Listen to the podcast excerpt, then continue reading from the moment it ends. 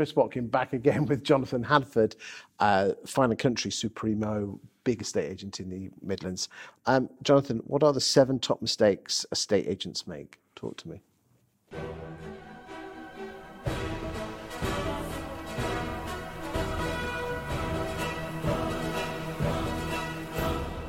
Drinking with Simon Whale at a conference. Yeah, I've been there, mate. Yeah. Most people have. It's, I think it's important to tap out as early as possible. But uh, yeah, uh, Two. not not wearing socks. Not wearing socks. I think it's quite a common thing these days. With I guess I can call them the kids now at the age that I am. It's just a bizarre trend that's come through. But um, it used to be white socks in the 80s. Now it's no socks.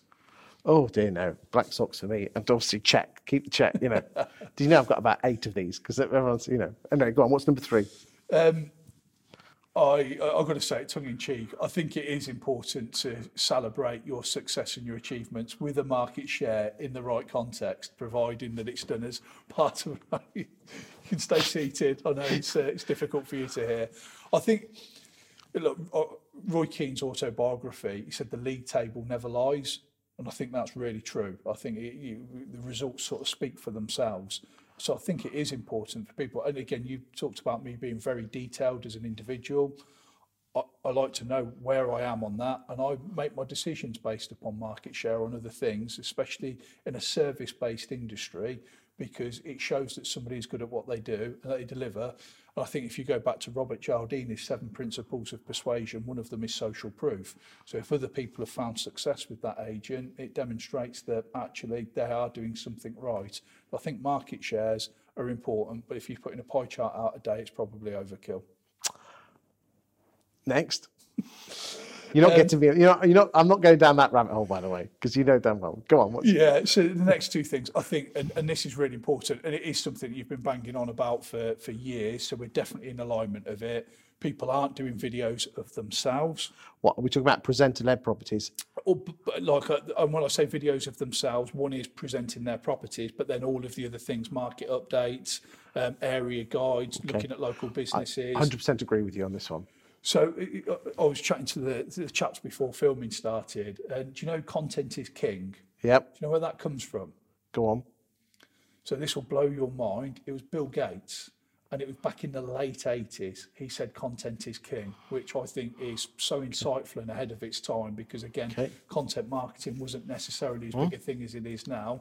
So I think you, you, you've got to be out there and you've got to have that positive message. So I think not doing vi- videos of themselves and not doing videos of properties is sacrilege. I don't know of any reason why you wouldn't be capturing a property with a video production. If somebody says, "Oh, but you know, it's a uh, it's a maisonette or it's run down or you know, it doesn't warrant a video," people are are consuming property details with a mobile phone. Therefore, you're going to reach them quicker and easier with a video production than you are with text and photograph. Is there a difference between you being in front, in the cap, in the shot, or or just behind it?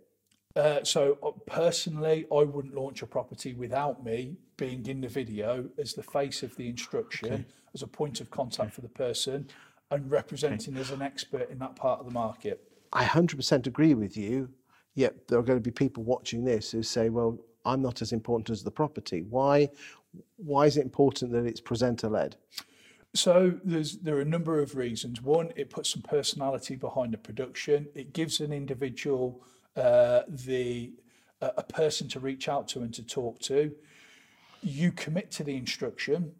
You know, if you're if you're somebody that's overvalued something to win it, and you've got your face on it, and you're you're not returning calls or things like that, you're detached from it, and you're not accountable. If you put yourself there, you are you are embedded. You're intrinsically mm. linked to the success of the sale of that property. So you genuinely believe that by doing a presenter led property video tours and also other videos, thus increasing your personal brand, has that been a material change or difference in your business?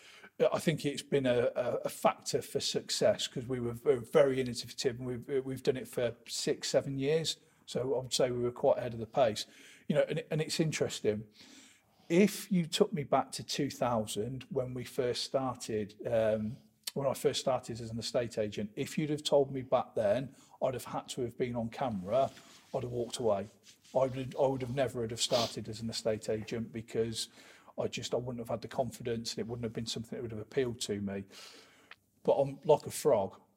So uh, uh, um, and what I mean by like a frog is if you got a frog and you threw it in a vat of boiling water, it would jump straight back out again.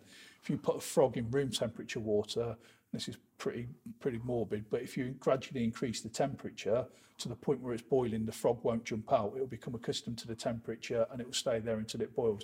And thankfully, for me, with video productions, I've started to be eased into it over the last 10 years, having been on camera with different things. So I'm relatively comfortable. Um, whereas there are going to be people that have got to jump straight in from the start and they're, they're knee deep from the outset. So that was four and five. What's six and seven?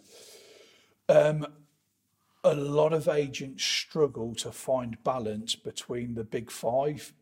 And the big five is prospecting, then converting your prospects into market appraisals, then converting your market appraisals into listings, then converting your listings into sales, and then your sales into exchanges. And what you find is there's this cyclical thing where people will prospect, then they'll get listings, and then they'll get sales, and then they'll get exchanges, and then they'll have to go back to doing prospecting again. And there are very few agents that find that they're able to do each of those things consistently and equally because each needs to have a dedicated amount of time in order for you to achieve success. But people do loads of prospecting and then they do loads of, Then they get busy, so they stop the prospecting, and yeah, chicken and the egg. And, and you've got to find, you've got to be very disciplined in order to be able to dedicate time into each of those five categories. And very few people lack the discipline to be able to do that. What's your final one? So this is more for new estate agents, and I'd say they they fail to get out the atmosphere. Um, What do you mean by that? do you know how much uh, rocket fuel a spaceship will use to get off the ground? A lot. So 95 plus percent to get a centimetre of the rocket off the ground.